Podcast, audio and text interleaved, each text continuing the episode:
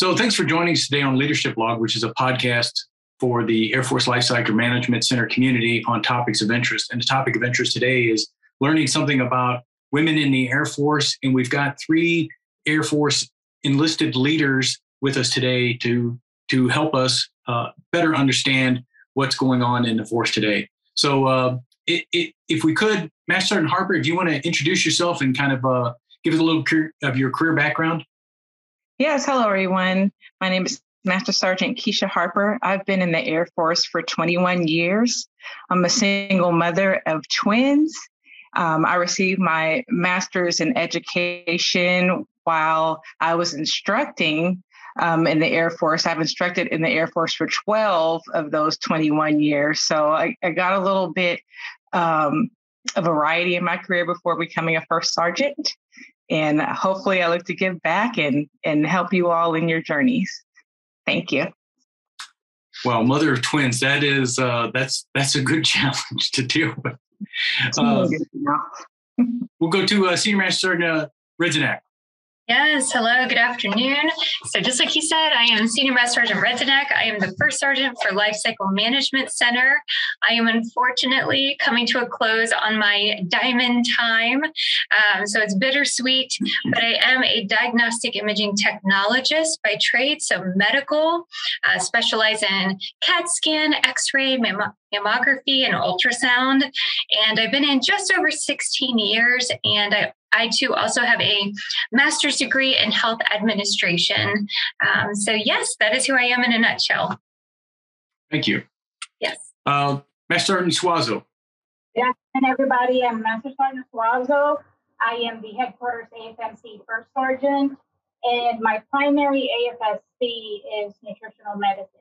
Um, I've been in the Air Force for about 22 years, and I did nutritional medicine, um, inpatient and outpatient um, for the first 16 years of my career.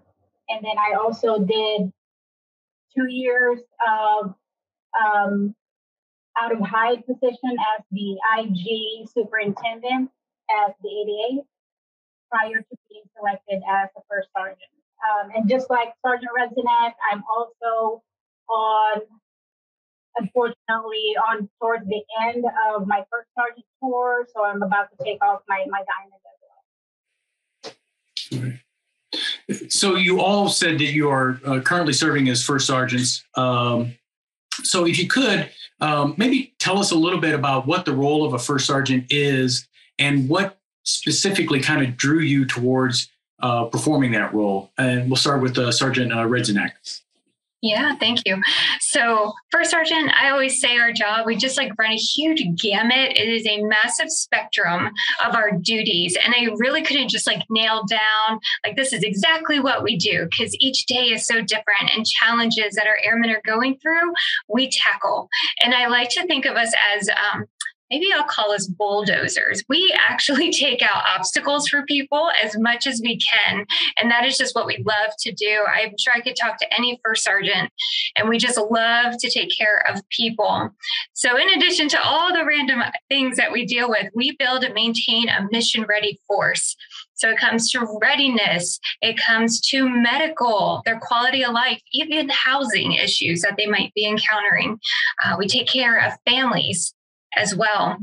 Uh, as a first sergeant, we are not considered operational. So I honestly, I do not know the first thing about any of our AFSCs in Life Cycle Management Center. I can never perform their jobs, but uh, I can take care of them so that they can perform their job as our airmen in the organization. And of course, we advise our commander, but I will turn it over to uh, either Sergeant Harper or Suazo to elaborate a bit more. Uh, Sergeant Suazo, we'll go to you next. Yes, sir. So, uh, just like Sergeant Redzenak said, uh, so I see my role as a first sergeant as a conduit for for resources and to address any issues that affect any aspect of an airman's life. And uh, as a first sergeant, we wear different hats depending on the issue, depending on the day. So sometimes certain issues may need a direct approach. Sometimes there may be issues where You have to have a little bit more of an empathetic approach to it. So it just depends on really the needs of the airmen um, in your unit and what is currently happening. But like Sergeant Redzenak said, we basically help with any issue that affects any aspect of an airman's um, life in or career. And Sergeant Harper. Yes, I'll go ahead and agree with what both has been said already. Uh, I'll just add that I like to call us the helping liaisons. We just find that way to hook people up with what they need and not just our um, uniform wearing airmen. We also service civilian uh, people as well, um, our civilian family as well, should I say, especially being in Force Support Squadron. We have so many different um, people that are here, whether they're uh, previous military that take that information back to help out their people in their their sections and um, that can use us too and and i also uh, wanted to add another little uh, name for us. We are our commanders protectors. Uh, we make sure that we can dig into regulations and find the things that will kind of keep them out of trouble as well as mm-hmm. the rest of the squadron. Because at the end of the day, we have to make sure we build a strong team at the top so we can effectively help our airmen. So you've all reached uh, kind of the upper levels of the enlisted corps, senior leaders. Um, I'm just kind of interested to know when you were young airmen, who were your role models? Um, and can you give some, uh, maybe some examples of uh, something that that role model said or did for you that helped kind of influence your career path? Uh, and we'll start with uh, Sergeant Suazo. Yes, sir. So when I was a young airman, uh, I was working at a, back then we still had health and wellness centers. Um, and that that was my I was assigned to as a young airman. And I remember I had uh, my commander, who was then a major, um, who just, I guess, believed in me so that she was able to give me opportunities to work above the rank that I was in. So she gave me opportunities to like teach classes that may not necessarily be offered to young airmen. Um, those are usually uh. Um, so she just was able to uh, give me opportunities to expand my skills and give me the confidence that I need so that as I um, progressed in, in ranks, that I, I, was able to um, to perform above the rank that I currently was in. Master Harper. Uh, yes. So, how much time do you have? There's so many people that were uh, that I looked up to as role models, um, and for me, well, I'll, I'll pick one. Um, she was my first sergeant, but she was not a diamond wearing first sergeant. So she was filling in for our first sergeant while they were out deployed. And when I tell you that I don't believe that this lady slept because she was so involved in everything that was happening. Um, she really adopted me into her family. It was so personable. And she was there the day that my twins were born. Uh, was stationed right here at Wright Patterson when that happened. And when I tell you to this day, we're that's one of the reasons why I came back to Wright Patterson because of the influence of just genuinely good people who want to take care of people. And that kind of set the the trend on being influential for me in in the Air Force as a young airman. And it didn't stop there. So you just kind of have to continually, or I had to still continually look because yes, they're taking care of me, but that was at that level that I was as an airman. So when you progress to becoming a NCO, junior NCO, and senior NCO, there was still more that I had to learn as a person or as a military member. So I, I latched onto another senior NCO, Chief Master Sergeant now, um, who was able to instill more values in me and continue to grow me. So finding those people, knowing that not one person is going to be your role model for the rest of your life, there's multiple people that can give back to you in the community of the Air Force. And uh, Senior Master Sergeant uh, Redzinak. Yeah, I love that answer. That's awesome. And yes, so for me, uh, my role models were my supervisors young in my career. I joined the Air Force because I had nothing else going on in my life, to be honest with you. I didn't have college lined up. I didn't even know what I wanted to do. I was not passionate about anything. So I was like, let's, let's ask the Air Force. Maybe they'll figure it out for me. And luckily they did. And it's been fantastic. So those role models that were just engaged, my supervisors who molded me along that, along my career, so what they did is they were, like I said, they were engaged, but they also pushed me out of my comfort zone. So since I had a certain level of trust with them and engagement with them, I knew that they wanted the best for me. So I maintained an open mind to whatever it is that they needed from me and of course within reason and balance of my own um, mental health right? Not too much on my plate where i can't function but they were engaged. They pushed me in my comfort zone and continued my journey as a leader. Uh, they again would approach me and they would say hey i think you'd be perfect for this or i think you could handle this. And uh, sometimes you're a bit hesitant. I know some opportunities i'm not sure about when they would approach me with it but um, I trusted them. I said, okay, let's do it. And then I was able to tap into my uh, more confidence as a leader and as an airman and continue that growth there. So they, I think Sergeant Suazo said it. She had a, an individual who saw her potential, and that is directly related to my supervisors too. I think they saw potential. I was open-minded to them. I had a good attitude towards them and to new opportunities and willing to get uncomfortable, um, you know, to grow more as a leader. And just like Sergeant Harper mentioned too, I would echo that we are lifelong learners and we're in seasons of our careers where, um, you know, just as an airman, of course, I had great mentors, but it didn't stop there. So I don't just learn from folks above me, but I also look for opportunities to learn from others. Uh, Sergeant Harper, she's been in for a long time as well as Sergeant Suazo. So they have a, a lot of wisdom there. So I don't just look up in my chain of command or in rank for that learning opportunity, but also look at my peers or even folks beneath my rank or below my rank who might have learning lessons or something for me to gain from. Yeah, absolutely. Uh, so in, in recent years, uh, uh, the Air Force has made some overtures towards trying to kind of improve the conditions that women have to serve within.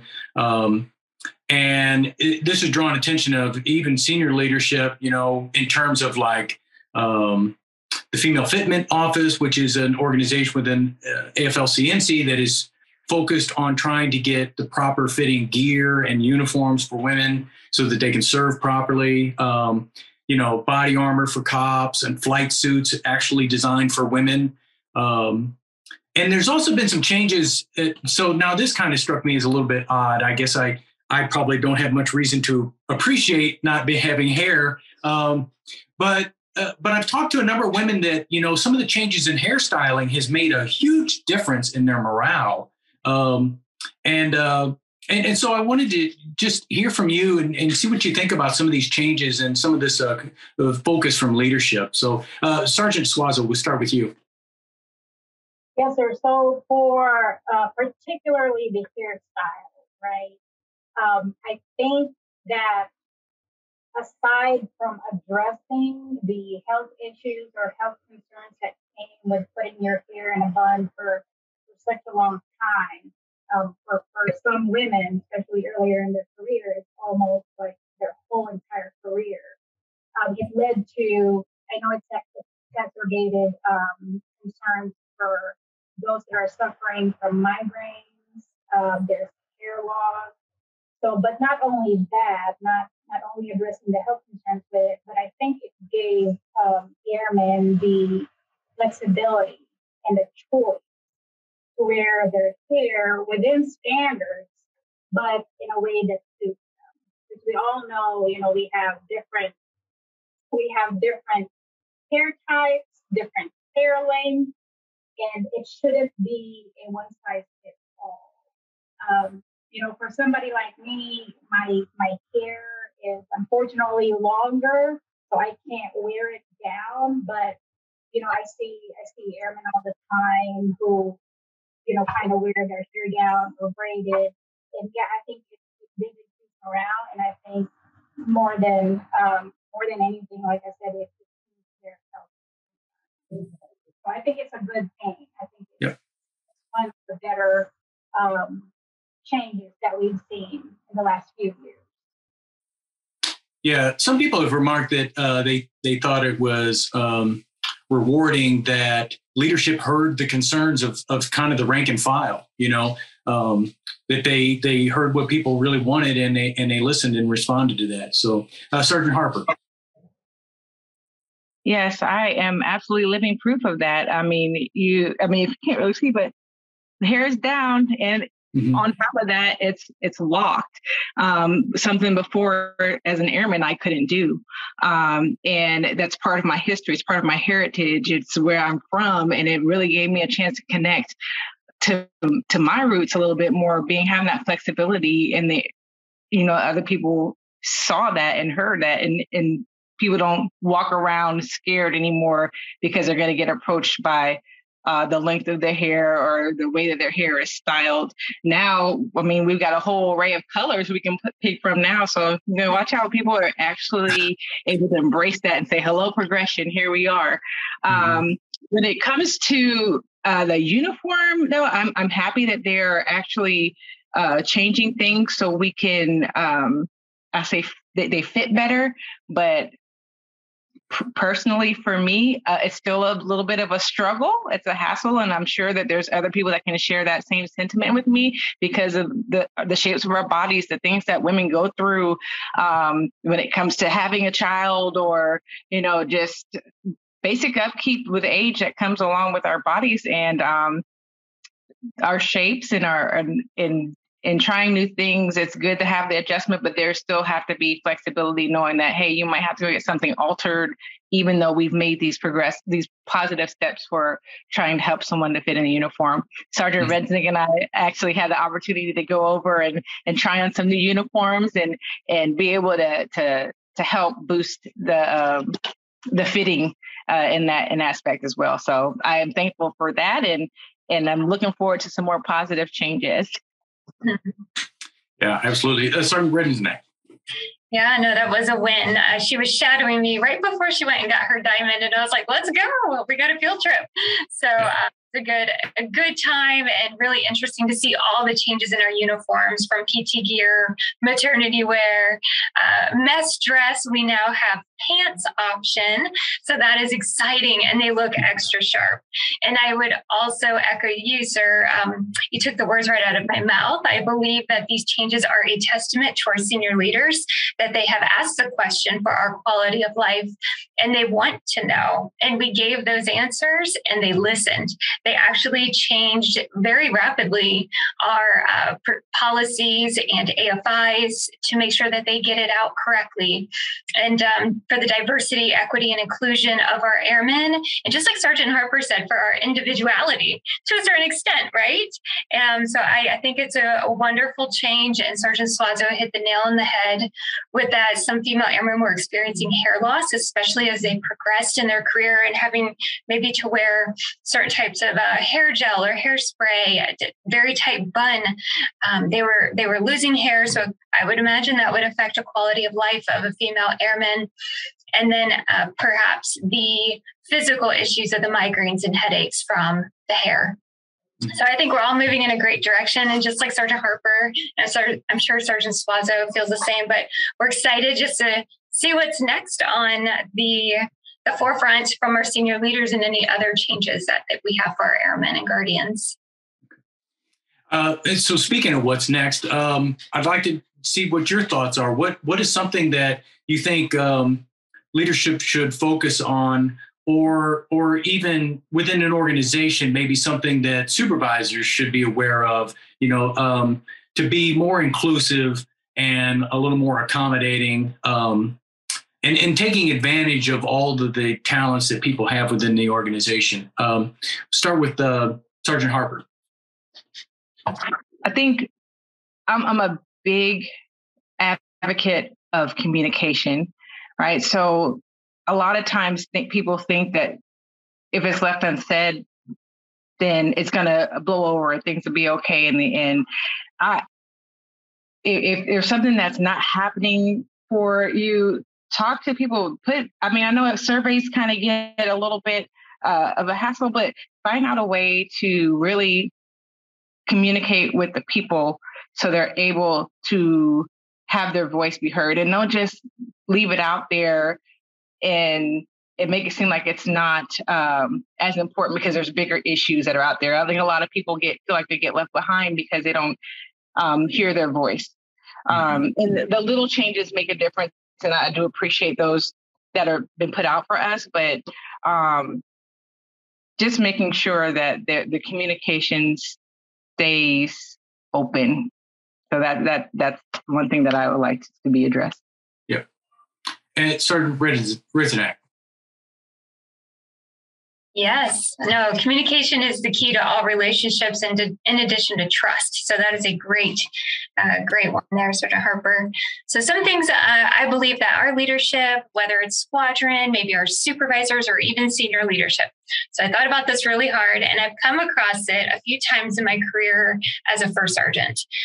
Um, I think as an enterprise, we are doing a fantastic job of focusing on our families and our airmen. Maybe it's the caregiver, uh, the parental leave that just came out, and the alterations or edits that they did, and really looking uh, to take care of our service members on a higher level. But what I think another change should be is maybe the establishment of a permissive TDY status for bereavement leave. So if one of our members loses a um, an immediate family member, then perhaps we could put them in a permissive TDY, so they don't have to use emergency leave or ordinary leave that is chargeable, and then they can go and be with their family members. Sorry. Oh no, you're good. So they can go and be with their family members without having to utilize that leave balance or that bank. Um, so I would love to see that. I know a few years ago we heard some discussion of bereavement leave and in the works, but I would, I would, I think our airmen, our guardians would immensely benefit from that being an addition into our leave AFI. Um, I also just thinking and going off of what Sergeant Harper said with communication, and to let us know like maybe there are things that need to be communicated to the command or supervisors that people might be struggling with whether it's with their work or personal life. So something else is another initiative the air force is getting after is called fortify the force initiative. So this is in its infancy right now but we're looking at ways we can embed um, agencies or resources that are specific to different career fields. For instance we have crew chiefs. I'll just use them as an example. Mm-hmm. And you know they are physic. It's a physically taxing job, so perhaps they would need um, a physical therapist embedded into their organization to assist in those PT type injuries. Um, so that's just an example, but really, how do we get down to maybe an organizational culture, culture um, uh, like we we focus in on each organizational culture to figure out what resources could they really benefit from and advocate for those uh, with our senior leaders. Oh that's really interesting. Um, yeah you can see the benefits of doing some some things like that um, and, and embedding that that help within an organization. Makes it that much easier for the individuals to kind of reach out and and and contact those people Yes. And I think too that goes to what Sergeant Harper was saying is that perhaps there'll be ways to communicate with the Fortify the Force initiative from various career fields. So I would encourage everybody to utilize their voice, whether it's in a, a questionnaire or an email, um, to give that feedback so we can make that change for the future and help our members. Mm-hmm. Uh, Sergeant uh, Suazo. Yes, sir. So I think our, our leaders are on the right with some of the changes that uh, you know been happening lately, from uh, uniforms to maternity leave to what they're looking to for another EPR change to maybe going into a narrative. But one of the, the programs that I, I have been hearing about um, in the past few years, that have not really gained momentum, um, which I think that I think would very uh, very much be beneficial. Um, would be it's called True North. I don't know if Sergeant Resident Sergeant Harper has um, heard of it before. I know some bases that have tested it uh, where it's just like you know what Sergeant uh, Redzinak said. They take um, they take subject matter experts like the MFLAC or a social worker, um, maybe a chaplain, um, and embed them into the where they're physically there so that when something happens, they don't have to go to the SSHRC and say, hey, we're having this problem. They can directly go to that resource. Um, and I just want to gain uh, momentum over time. But um, and again, not all units may may, may need it, uh, but there's definitely some units, especially with um, high ops tempo, like security forces, uh, and even med group, because sometimes you know since they have the mental health, they, they have all these clinics, and sometimes we forget that they're customers too. Um, you know, people go to them for counseling, but that's some of those um, some of those cases are hard to hear. So what if you yourself as a mental health technician need to talk to somebody, who do you go to? So I think those are, are things that are that that may need to be addressed or needs to be at least the services needs to be fortified. Um, and just yeah, taking maybe uh, doing more resources for families. Um, I know we still have some kinks in the EFMP or the Exceptional Family Member Program that we can look into. Um, child care, definitely, as we've seen during um, pandemic. You know, we had issues with child care um, when the CDC shut down, um, and of course, the vein of every first sergeant's existence is the family care plan. So those are just some of the few things that I think need to be looked at. And maybe, you know, if there are no longer, if there are programs that are no longer um, relevant, that the, they need to be replaced with something better or to just, yeah, let's, go. Mm-hmm. Thank you. Sergeant Redzinak. Yes, those were great ideas too. Um, but going with what Sergeant Suazo said, embedded resources like a true north that is fantastic not only because it's right there in the unit and easily accessible especially for career fields I would imagine a lot of career fields, it's hard to break away from your mission. So if you have to travel, you know, perhaps to a different side of the base to go see it, that's quite a lot of time out of pocket.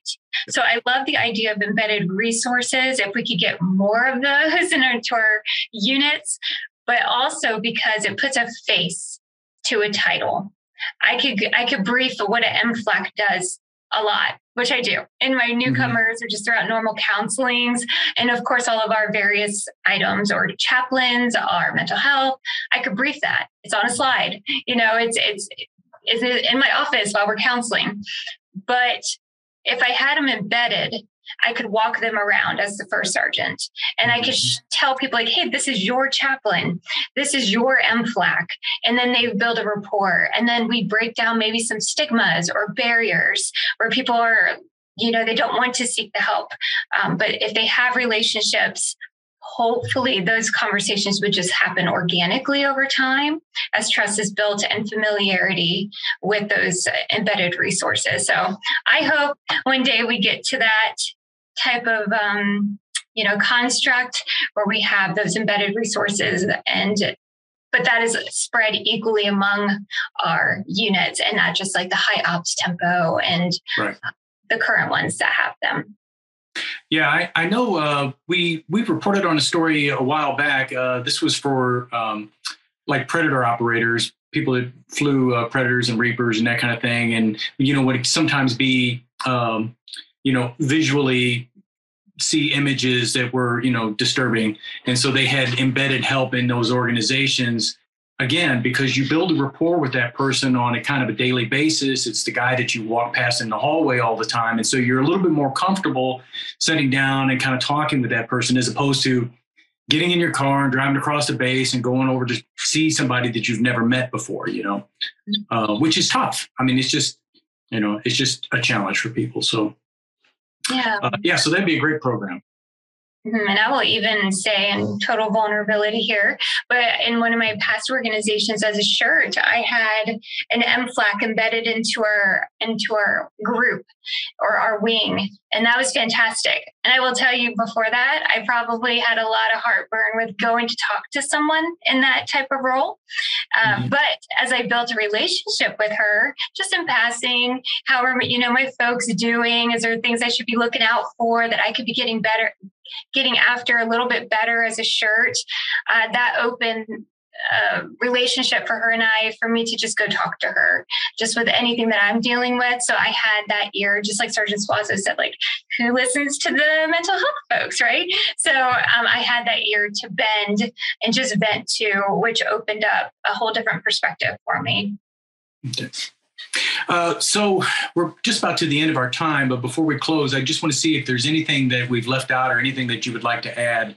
Uh, so let's go around. Uh, Sergeant Suazo, any anything else that you'd like to hit on? Uh, no, sir. I just, you know, I just want to say thank you for this opportunity for inviting me this afternoon, and I definitely enjoy, you know, my time with Sergeant Rezek and Sergeant Harper. Not that you know I didn't see them this morning, but it's always great to be um, in in an event with you too. Hey, Sergeant Harper. Uh, again, echo that same thing. I appreciate the opportunity to be able to speak today. Um, it's Women's History Month, so I, I, I like to hit on a few things just to so little take home nuggets for people. Just remember, hey, we don't all fit one mold. I'm not super emotional all the time. I'm not always experiencing something that is going to be earth shattering. You know, we, we are strong creatures, strong individuals. Uh, people put a lot on their plates. And, you know, in addition to that, being a first sergeant, our doors are still always open. Our phones are always on. We're ready to help wherever we can. Um, so I just want people to remember those things when when you do call somebody, you're, you're never a bother. You're never a hindrance. We're all we're we are that helping agency. We're you're in some cases some people second moms or or pops, regarding uh, who you are, where you work. Um, we here because we want to be, not because we have to be. And again, thank you and enjoy. a wonderful day. Thank you. And Sir Brendan, Yes, oh, I love it. That was perfect. And I would say this is the best job in the Air Force. Just going to throw it out there. It is the most rewarding job and a challenging job, but it is where growth happens. If you want, I, feel like I'm recruiting, but I am because um, I'm very passionate about this role. But if you want to get out of maybe like that AFSC, you're just kind of in this tunnel vision of you know, whatever the AFSC that you've been in your whole career, and you want to broaden that perspective. First Sergeant is the duty for you and wanting to help people because that is what this job is all about. And it is so rewarding when you're able to give um, so much of ourselves to invest into them, whether it's mentoring them or getting them through like the darkest day of their life or darkest season of their life or their best season of their life and celebrating with them it truly is the best job. So I'm just going to put a plug there. If anybody's mm-hmm. like teetering, just like I said, it's time to get uncomfortable. Uh, or excuse me, time to be comfortable with getting uncomfortable, I suppose, if you're teetering on that idea, or go talk to your shirt uh, to get some more insight. But the last thing I'll add is, of course, I want to thank you for inviting us and allowing us to have this time today in the platform. But I also want to add there is so much going on right now in the world, in our personal lives. Uh, we're all in different seasons of our lives and different uh, difficulties that we could be dealing with, uh, no matter our age or our rank. You know, life doesn't discriminate against who it mm-hmm. affects. Um, right. But I just want to remind our members just make sure you're taking care of yourselves. Take time uh, out of your probably a very busy ops tempo and your work centers. Just make sure you're taking time for you. And if you have family, take time for those folks too. And I will leave it there, sir. Turn it back to you. Well, thanks very much for joining us today. We really appreciate you sharing your experiences and your thoughts with us uh, and helping educate us on the uh, on the situation today. So, thanks very much for joining us on Leadership Blog. Yes, thank you. Thank you.